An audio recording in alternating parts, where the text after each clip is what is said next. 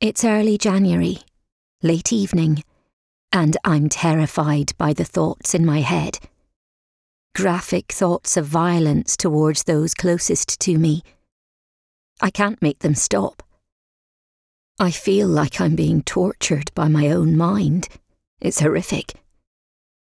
It's 2014. I'm living with my parents, but tonight I'm home alone. What's happening to me? I decide to get rid of all the knives and any other dangerous implements from the house.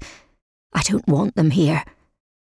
I find an old holdall and carry it through to the kitchen. I open the cutlery drawer and start filling the bag with anything sharp. I take the poker from the fireplace too. I zip up the bag, put on my coat, step out into the cold night.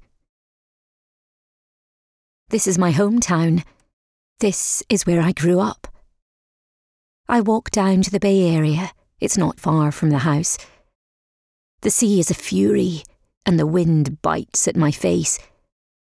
I unzip the holdall and dump everything into the black water. The rocks are wet and I slip over, gashing my knee. It's very dark. I can't see what I'm doing. My knee hurts. I manage to stand up and get myself off the rocks. I limp home, bloody and tired. I'm a shy, bookish, 37-year-old woman who feels bad if they ever have to flush a spider down the drain.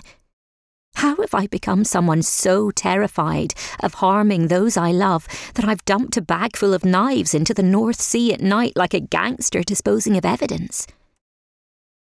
Things have gone too far. I need help. I don't yet know that I'm suffering from a common subset of obsessive-compulsive disorder called harm OCD. With no outwardly observable compulsions, it's often called pure OCD, or pure O.